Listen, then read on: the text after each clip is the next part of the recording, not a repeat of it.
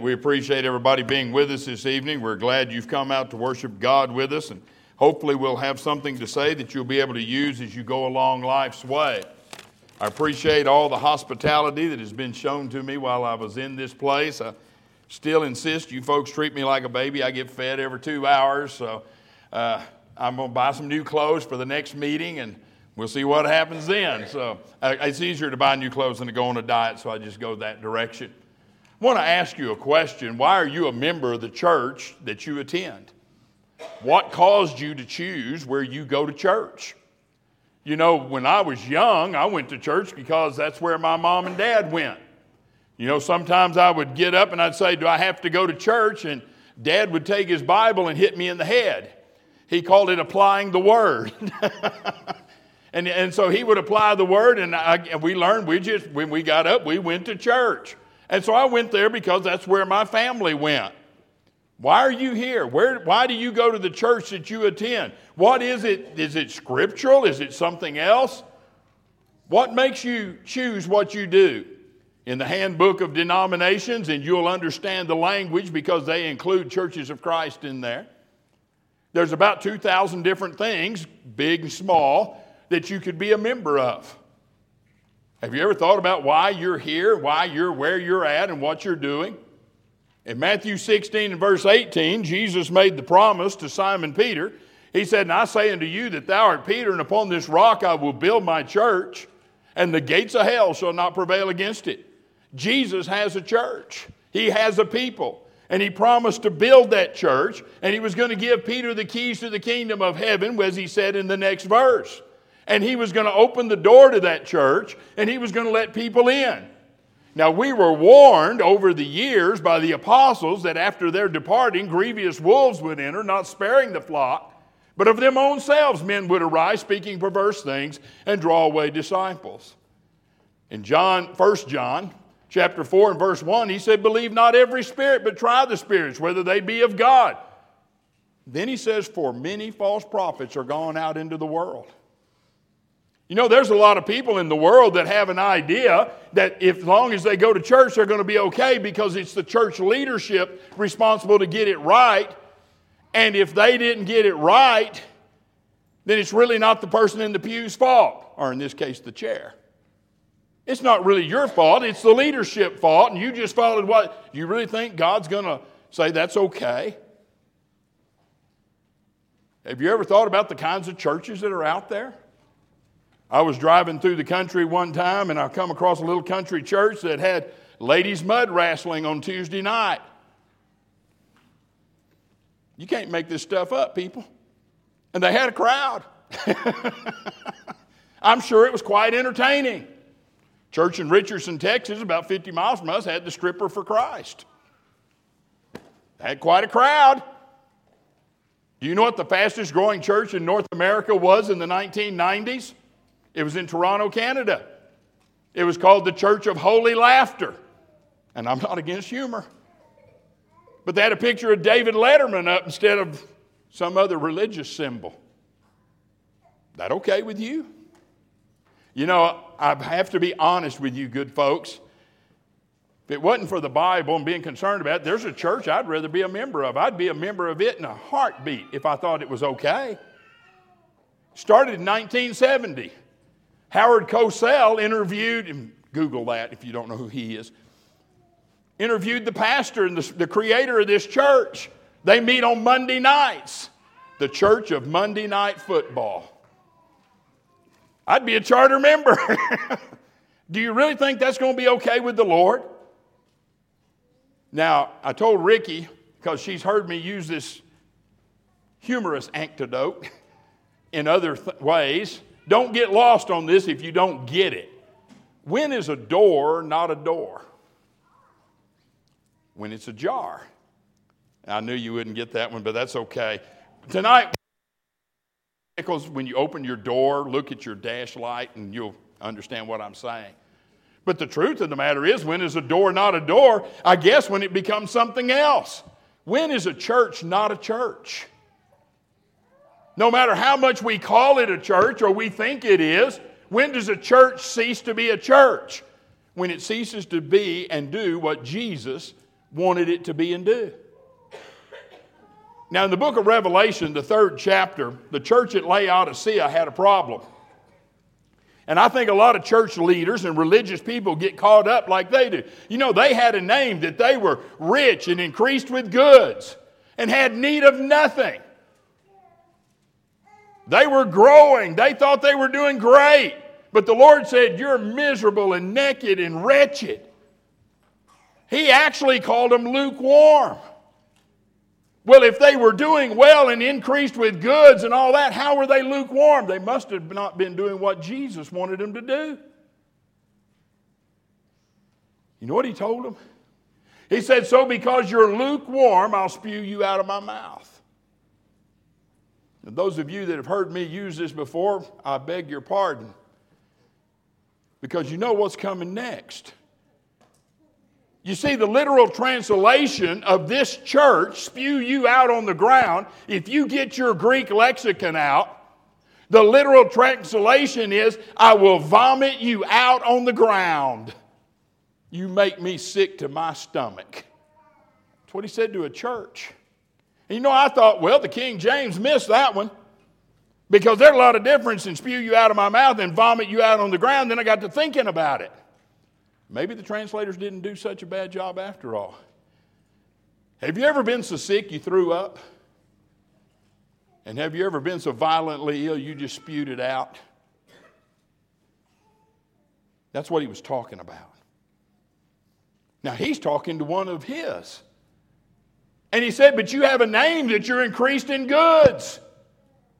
You know, there's lots of churches out there that come up with lots of ideas and lots of programs. I wonder if the Lord even recognizes it. So I want to talk to you about some things churches get into that would make us not to be what the Lord wants us to be. When does a church cease to be a church?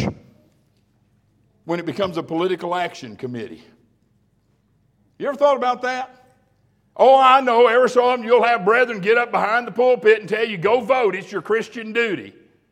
Where'd you read that? I'll be glad to discuss it with you later if you want to. You know, in Acts 2 and 39, the Bible says the promise is to you and to your children, as many as are far off, even as many as the Lord our God will call. A number of years ago, I loaded up a number of the kids and took them to Massachusetts. There was a reason we went up there. I wanted their young people to meet some of our young people. But the other thing I wanted them to know Gunner is not the church, it's part of it. But that's not the church. And there's people that live in other states with other ways of looking at things that are Christians too. Now, I know that around here we're very conservative in our politics. And there's even brethren that think, hey, if you can't vote Republican, how can you be a Christian? You be careful with that in blue states like Massachusetts. Because they're wondering how you can be a bloodthirsty Republican and call yourself a Christian. All you want to do is bomb somebody. You go to Massachusetts, you're going to go to church with people that think Ted Kennedy walked on water. Oh boy, now we got a problem, don't we? Well, is the kingdom a blue state or a red state? It's neither. It's not blue and it's not red. When we first started going to the Northeast, Lindell Greer, one of the evangelists, went with me from Mississippi. And them Mississippi folks talk funny.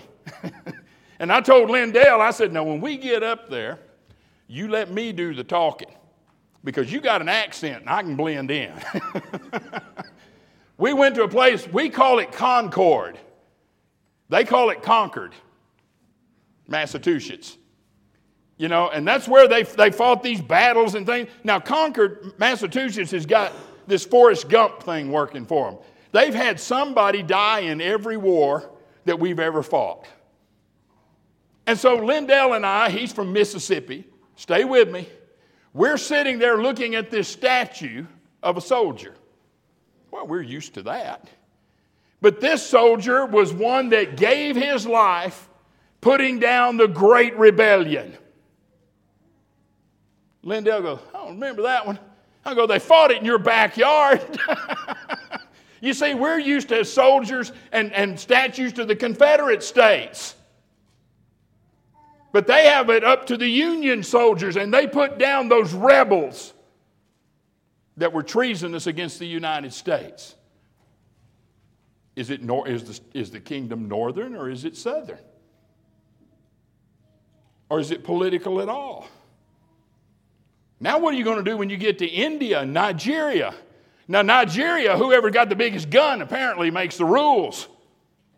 Now, what do you do? They're not red or blue or purple or any of the others. What do you do where they got a king?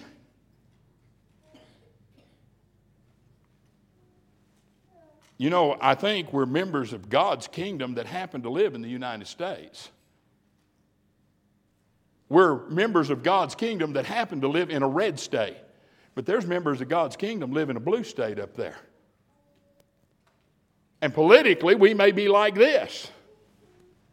But when it comes time to worship God, we worship exactly the same way. You tell me. How political was the, was the kingdom of God in the church? Years ago, I heard a story. I think it was when Nazi Germany was in control of things, they had an Olympic in Berlin. You, you know, we just had this Olympic thing, and the, I saw the ceremony where the flags go through of each of the countries, and you know, whoever, whatever athlete got chosen to carry the flag, it was a great honor to them. But back here in the 30s, there was Hitler and all those heads of state up there, and the flags come through, and as was custom, they dipped the flags to the prime ministers and the Fuhrer and to all these, all but one. One flag didn't. And they called the guy on the carpet and go, You have caused an international problem. You did not dip the flag in front of the heads of state. You know what the fellow said? He said, The United States bows to no king. And I'm going, Yeah, that's right. You know, in fact, is, didn't we just fight a war to kick the king out of here? We don't, you know, what's what we don't understand about the Middle East? They throw over one dictator so they can put up another dictator, which means their kids are going to have to overthrow that guy. We don't want a king over us. We were very specific about that, I believe, in the early writings of the country. You know the problem? Church is not a democracy, people. It's not a majority rule. The church is not a republic. The church is a monarchy. And you better bow to a king, the King of kings and the Lord of lords. The church is not a political action committee. Now, you may be involved in politics and have ideas about politics, that's fine. But the church is not a political action committee. We serve a king and we follow his law. You know, sometimes churches cease to be churches because they become worshiping societies. I might go, wow, that sounds kind of weird. Well, I got it off the internet. It's got to be true. I mean, come, right? Okay, I'm just kidding. You know what I'm talking about. When all we do think we're okay as long as we come three times a week or two times a week or one time a week, whatever our custom is, we come to worship God, we sit in the pew or the chair, and that's all we do. And then we go about our business the rest of our lives and we don't worry about it. You know, years ago, I was not raised in the Church of Christ. And the church I was a member of, I went into the post office, and the lady that run the post office was also a part of that church that I grew up in. And I said, You know, I wished I knew the Bible like Brother Birdie did. I don't know what kind of mama names her kid Birdie, but that was the name of the pastor. I wish I knew the Bible like he did. You know what she told me? She said, It's his job to know it. You don't have to worry about it. You see, we're going to go sit on the pew, and we were very fortunate. We had Brother Birdie to know the Bible for us, and I didn't have to know the Bible. And you know, we had Brother so and so, and he led this, he was the singer for us. And we had Brother so and so, and he took care of the young people. And we had Brother so and so, and he was the personal work guy. And we had all those guys to do that for us, and we didn't have to worry about it. As long as we just come to church. Really? Is that the way the Lord intended it to be? Let's just go hire the best people we can find and let them do it for us? If that's possible, why didn't we hire somebody to pray for us? Probably needed somebody to pray for us. That's not what I had in mind. Hire somebody to commune for us. You know the biggie, and I think this will go over big with most of the brethren. Why don't we hire somebody to contribute for us? well, let's don't get too far out there, Marlon. You see, the problem is you can't take your responsibility and hire somebody else to do it for you. You are the salt of the earth. And if the salt hath lost its savor, wherewith shall it be salted? Let your light shine before men that they may see your good works and glorify your Father which is in heaven.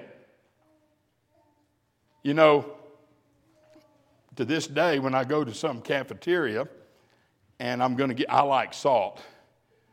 I salt everything. It's a bad habit.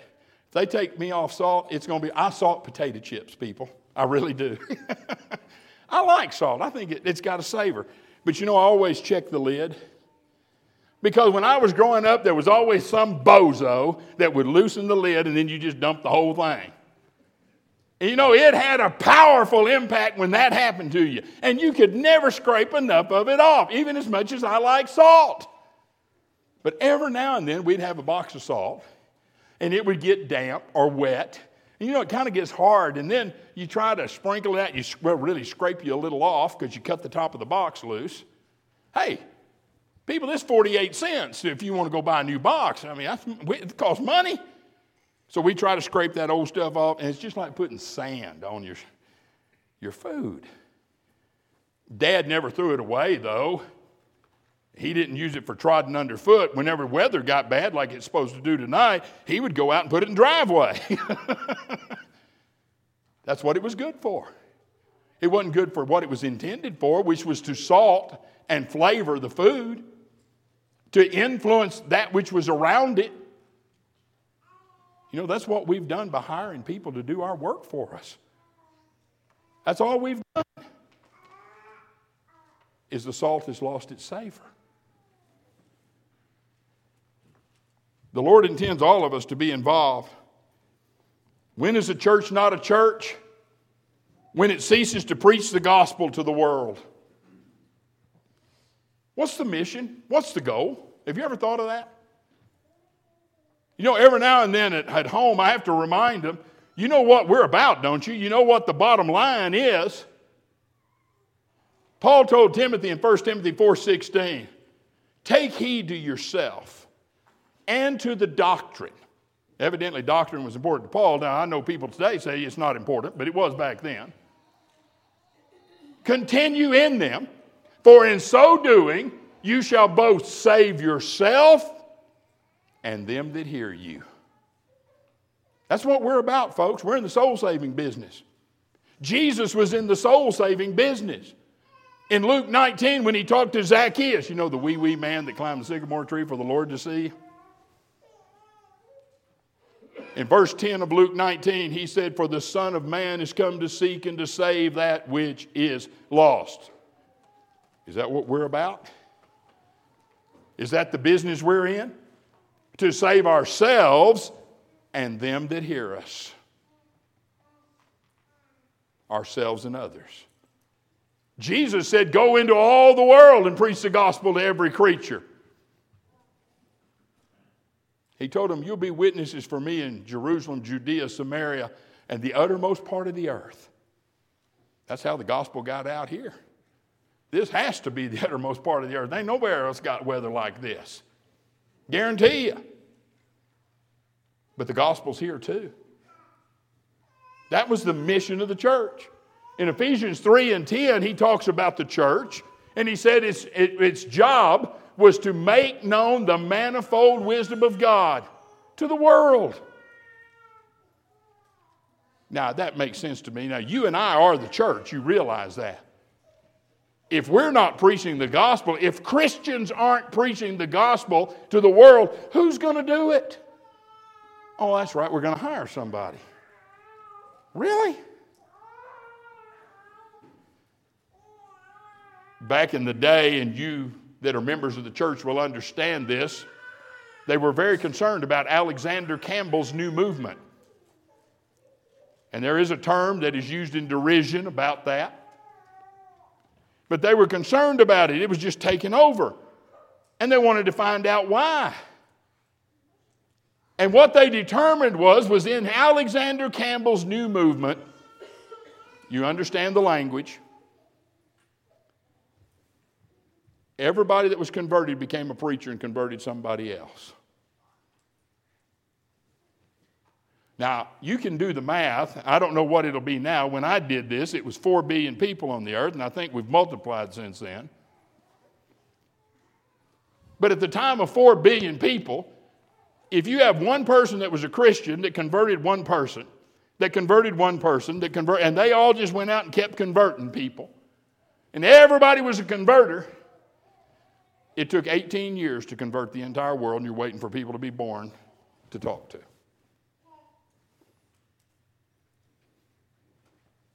Preaching the gospel. Now, we're not getting anywhere near those kind of numbers or that kind of. Why? Well, then I had a fellow break it down for me. He said, You start with four guys.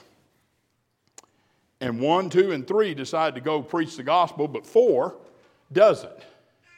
He prefers American Idol, Dancing with the Stars, stuff like that. So he doesn't go out. And because one guy decided he wasn't going to go preach the gospel to the world, like the Lord said do, one billion of the four billion would not hear the gospel. Do the math. The mission of the church is to preach the gospel to the whole world. 1 Corinthians 4 tells us we have the treasure in earthen vessels. Me and you. Paul told the Corinthians that through the foolishness of preaching, God chose to convert the world. How we doing? When a church ceases to preach the gospel to the whole world, it ceases to be what the Lord intended it to be. When it ceases to be a family. A church ceases to be a church when it ceases to be a family. In Ephesians 3 and 15, the Bible talks about of whom the whole family in heaven and earth is named, talking about the Lord. Years ago, I learned this lesson, and, and these days I know are long gone, but back in the day, went, moved down to the Houston area. And I would go through the Houston area, and there were signs. And I mean, I think the minimum wage was like 225 an hour or something like that. I don't remember. But you know, if you had a five, six dollar an hour job, you had a pretty good job, you made 10 bucks an hour, you could live in the biggest house in town. yeah, it was back in the day. Any rate, we were going down the road, and these, these refineries and these businesses couldn't get enough help. And they would say, starting wage, $15 an hour, just trying to get somebody to go to work for them and it said, We will train. Now I know those days are long gone. You know what happened? There were a lot of kids, young people, like Bev and I, that left the farm and went to the city to find work. Now, as I was going about talking to people, door knocking as we call it, or whatever, doing personal work, I found one thing that was very important for the church. I found a lot of young people and young families that were a long way from home, and they were looking for a place where they could belong. They were looking for a family. And I got to thinking if the church can't fill that bill, why are we here, people? Now, years ago, when I was growing up, we had ice. We had an ice box. No, we had an ice box. I come, being a tightwad comes honest for me. My dad had an ice box, and we would put 50 pound block of ice in that rascal. Well, we had to go to Wylie to buy it because Plano was a little bitty spot in the road back then. And we'd go to Wylie to the ice house. And I remember me and my cousins, we'd be standing there, and it's 105 in the shade. You know what those summer days are like. And this old man would come out with all these clothes on and heavy gloves. Me and my cousin, sometimes we didn't have a shirt on. We had our short pants on and our tennis shoes, and we're standing there. And he's going, Are you ready? I remember that old man saying, Are you ready? And we're going, Yeah, give it to us. and he'd open that door to that ice, and it would come rolling out there, and your head would go like that, man. Your eyes would bug out, and it would give you a brain freeze. Unfortunately, I've been to churches that when they opened the door reminded me of the Wylie Ice House. I hope that's not the case. I hope when people visit, I hope people feel like they can find a family here, that they can belong, that the people care about them. We rejoice with those that rejoice. We weep that those, with those that weep because we're a family. Now, folks, we're all in this together. We need to act like it. I can tell you over the years that I have been much closer to my church family than I have my physical family that was not part of the church. I want you to know that. And if the church can't be a family, folks, we're of men most miserable. Why are we here? When the church ceases to be a hospital for sinners and becomes a rest home for the saints, it's a problem. It ceases to be what the Lord intends it to be. You know, the Bible says it's enough for the disciple to be as his Lord and the servant as his master. We claim that Jesus is our Lord and our master. What did Jesus go about doing? Years ago, been years now, had a lady come to me, and she said, I want you to know, boy, and she's serious heart attack too now. She said, I want you to know that this church is getting a reputation in this town. I figured this is going to be good.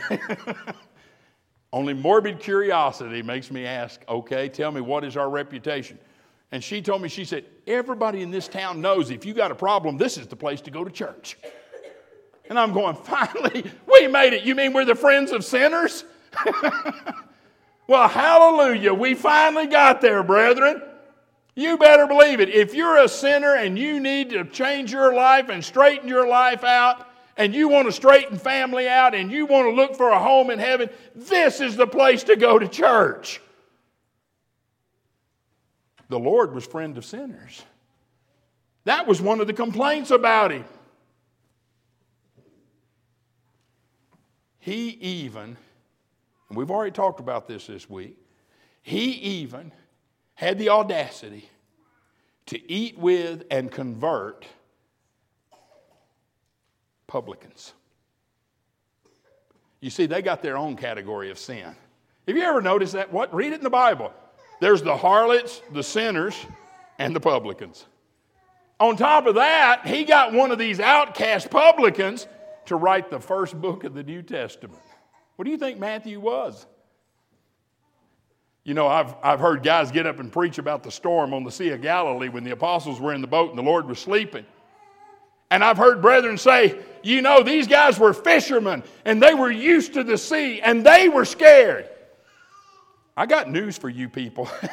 they weren't all fishermen. And I know what at least one of them was doing in that boat. And he probably thought he was already dead.